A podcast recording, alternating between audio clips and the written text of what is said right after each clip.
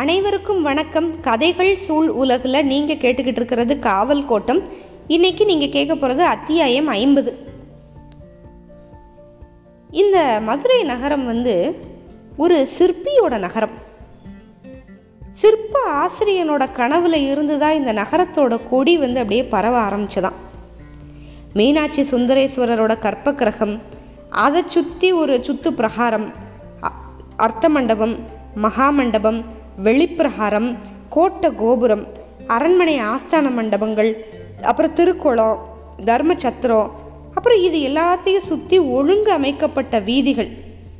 கற்கோட்டை அதுக்கு வெளியே வந்து முள் புதர் அது அடுத்து வந்து மொத மதில் அதுக்கப்புறம் அகழி அப்படின்னு மொட்டை சுற்றி இதழ் இதழாக விரிஞ்சிருக்கிற தாமரை மலர் மாதிரி வடிவமைக்கப்பட்டது தான் மதுரை எம்பதி சிற்பிகளோட ஆதி மரபிலிருந்து வழி வழி வந்த ஒரு உதயமான ஒரு நகரம் இது. மூர்த்தி நிர்மாணம் ஆலய நிர்மாணம் நகர் நிர்மாணம் ஸ்தல நிர்மாணம் அப்படின்னு ஆகிருதி அலங்காரம் விந்தை வேலைப்பாடுகள் இது எல்லாத்தையும் வச்சு சிற்ப சாஸ்திரங்களுக்கு படி வடிவமைக்கப்பட்ட ஒரு நகரம். சிற்பியோட கனவுல சூழ் கொண்டதுனால உளித்தீட்டப்பட்ட நெருப்போட குணம் இந்த நகரத்துக்கு உண்டு. எத்தனையோ யுகங்களுக்கு முன்னால் கடம்பவனத்தில் எரியூட்டப்பட்ட எண்ணிலடங்கா உயிரினங்களோட கதறல் பூமிக்கு அடியிலிருந்து கேட்ட மாதிரியே இருந்துச்சான் இவங்க அந்த நகரத்தை வந்து கட்ட ஆரம்பித்தப்ப அந்த கூக்குரல்கள் வந்து எதிரொலிக்காத ஒரு புதிய நகரத்தை உருவாக்கணும் அப்படின்னு சிற்பிகளோட ஒளி வேலை செஞ்சுக்கிட்டே இருந்துச்சு. எலும்புகளெல்லாம் புதஞ்சு கிடக்கிற நிலத்துக்கு மேலே தெய்வ படிமங்கள் செதுக்கப்பட்ட தூண்களை எல்லாம் வந்து நட்டாங்க. சாம்பல் நிற மண்ணை மறைக்கிறதுக்காக கல்லு பதிச்ச வீதிகளை உருவாக்குனாங்க. கோபுரங்களையும் கோட்டைகளையும் விண் முற்ற வரைக்கும் எழுப்புனாங்க. ஆலய விக்கிரக கலசங்கள் அதுக்கப்புறம் அரண்மனை ஆஸ்தான மண்டபங்களையும் உருவாக்கிக்கிட்டே இருந்தாங்க. சிற்பிகளோட வேகத்தை பார்த்து நான்மாட கூடல் நடுங்குச்சு. காலங்கள் உருண்டோடிக்கிட்டே இருந்துச்சு. ஒவ்வொரு கல்லுக்குள்ளேயும் இருந்து வடிவழக கண்டு எடுத்து எரிஞ்ச நகரை மீட்கிறதுக்காக முயற்சி பண்ணிக்கிட்டே தான் இருந்தாங்க. தலைமுறை தலைமுறையாக சிற்பிகளோட கனவு உலகத்தில் இருந்து தான் இந்த நகருக்கான வெளிச்சமும் இருட்டும் எடுத்துட்டு வரப்படுது. அரண்மனைக்கு மேற்கு புறமாக இருந்தது தலைமை சிற்பியோட கூடம். எப்போ பார்த்தாலும் நினப்பில் ஏதாவது கல் ஒன்று சுமந்துக்கிட்டேவோ அதுக்கப்புறம் விரல்கள் பாறைகளை வருடிக்கிட்டேயும் உளியோட நாக்கு கல்லை தீண்டி வெளியே துளாவிக்கிட்டேயும் தான் இருந்துச்சாங்க அந்த இடத்துல. சிவனோட சக்கராயுதத்தையும் இந்திரனோட வஜ்ராயுதத்தையும் பிரம்மாஸ்திரத்தையும் காலதந்தத்தையும் விட பலம் பொருந்தியது சிற்பியோட கரம் அப்படின்னு சிற்ப ஐந்திர வேதத்தில் வந்து சொல்லியிருக்காங்க. அந்த மாதிரி மதுரை எம்பதியோட தலைமை சிற்பி எப்போ பார்த்தாலும் காலங்கள் ஒரு கோபத்திலே தான் இருந்தார்.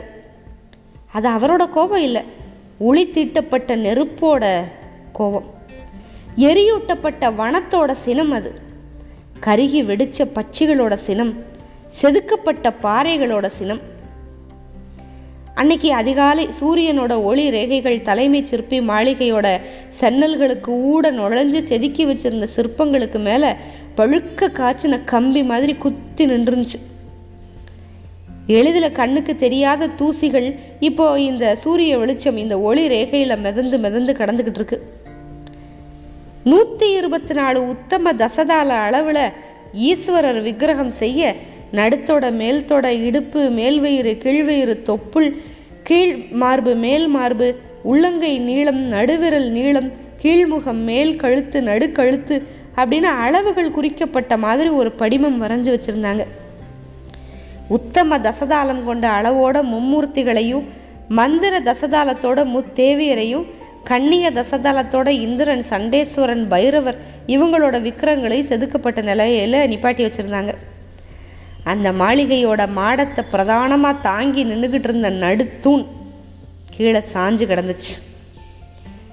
சாஞ்ச தூணுக்கு அடியில் தலை நசுங்கி செத்து கிடந்தாரு ராஜ சிற்பி. கைகள் அகல திறந்த வாக்கில் முதுகுத்தண்டுக்கு மேலே தூண் விழுந்து கிடந்ததுனால குப்புற கிடத்த நிலைமையிலேயே செத்து போயிருந்தார்.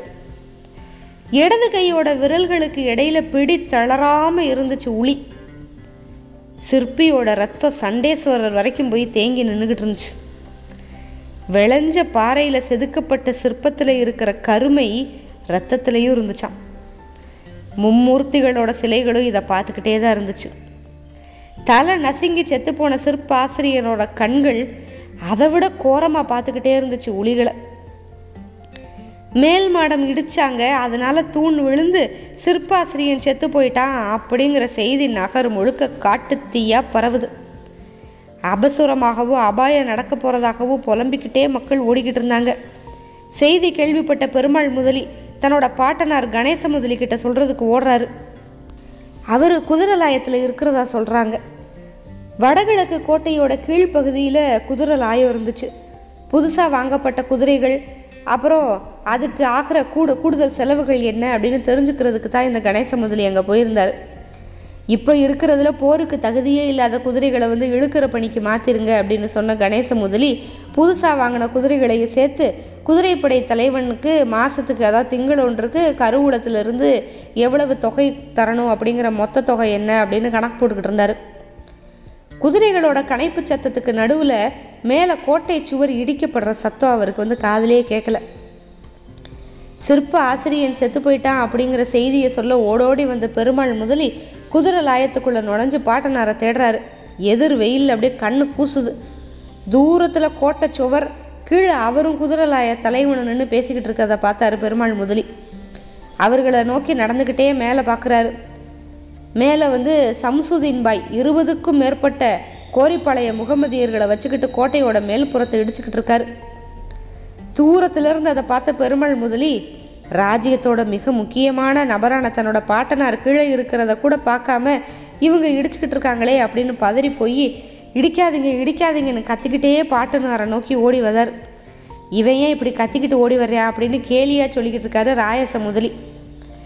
தலை தெறிக்க பெருமாள் முதலி ஓடி வந்துக்கிட்டு இருந்தப்ப கோட்டை மதிலோட மேல் சுவரில் இருந்த பெரிய கல் ஒன்றை சம்சுதீன் பாயும் இன்னும் சிலரும் சேர்ந்து ரொம்ப சிரமப்பட்டு கீழே தள்ளி விட்டாங்க. தூசி பறக்க அந்த பாறை அப்படி ஒரு சத்தத்தோடு கீழே வந்து விழுகுது. செதர்ன ரத்தம் ஓடி வந்த பெருமாள் முதலியோட முகத்தில் தெரிக்குது. தாத்தா அப்படின்னு அலறிக்கிட்டே எந்திரிச்சாரு மேஸ்திரி பெருமாள் முதலி. அந்த சத்தம் அப்படி வீட்டையே ஒலிக்கிருச்சு. என்ன என்ன என்ன? அப்படின்னு எல்லாரும் எந்திரிச்சு வந்துட்டாங்க. விளக்குகளை ஏற்றி அப்படியே வெளிச்சம் மரண பயம் பீடிச்சு கிடந்த பெருமாள் முதலியோட முகம் விளக்கோட வெளிச்சத்தில் அப்படியே கூசி நடுங்குச்சு. என்னாச்சு என்னாச்சு அப்படின்னு மனைவியும் தகப்பனும் மறுபடியும் மறுபடியும் கேட்டுக்கிட்டே இருந்தாங்க. அவர் வாயை திறக்கலை. முழிச்ச கண்களில் இமைகள் ஆடாமல் இருக்கு. கொஞ்ச நேரத்துக்கு அப்புறம் அப்படியே வலது கையால் முகத்தை துடைக்கிறாரு. செதறி தெரிச்ச ரத்த திட்டுகள் எதுவுமே முகத்தில் இல்லை. விளக்க அமத்து அப்படின்னு நடுங்கிக்கிட்டே சொன்னார். இந்த மேஸ்திரி பெருமாள் அஹ், முதலி தான் வந்து மிகப்பெரிய மேஸ்திரி பிளாக்பர்ன் அமைச்சதில் இந்த வம்சாவளியில் வர்ற ராமநாத முதலி தான் வந்து கான் சாஹிப்போட கடவாப்பல்ல எடுக்க போகிறேன் அப்படின்னு சொல்லிட்டு இந்த பீரங்கி மேடையெல்லாம் வந்து எடுத்தது. அதோட விளைவு தான் இன்னைக்கு இவருக்கு வந்து இப்படி ஒரு கனவு வந்திருக்கும் அப்படின்னு நான் நினைக்கிறேன். வாசகர்களோட யூகத்துக்கே விட்டு வச்சுருப்பார் ஆசிரியர் இந்த இடத்துல. கான் சாஹிப்போட கடவாப்பல்ல பிடுங்கியாச்சு அப்படின்னு மாரட்டு கூட பேசிட்டு இவங்க வந்ததுக்கப்புறம் இப்படி சம்சுதீன் பாய் வந்து கல்லை தள்ளி விட்டு கணேச முதலி இறந்து போகிற மாதிரி இவருக்கு வந்து ஒரு கனவு வருது. இது வந்து முழுக்க முழுக்க நம்ம யூகம் பண்ணிக்கிறது தான். மக்களோட மனநிலை வந்து எப்படி இருக்குது பழிவாங்கிற எண்ணங்கள் எப்படி இருக்குது அதோட விளைவுகள் என்ன ஆகுது அப்படிங்கிறது எல்லாமே அடுத்த அத்தியாயத்தில் மதுரை கோட்டை இடிப்பு பணி முழுக்க முடிய போகுது. இடிப்பு பணி முடிஞ்சதுக்கு அப்புறம் பிளாக்பர்ன் வந்து என்னெல்லாம் திட்டம் வச்சுருக்காரு நகரை வந்து எப்படி விரிவாக்க போகிறாங்க இது எல்லாத்தையும் வர சுவாரஸ்யமான அத்தியாயங்களில் வந்து நம்ம பார்த்துக்கிட்டே இருக்கலாம். காத்துக்கிட்டுருங்க மிக்க நன்றி. வணக்கம்.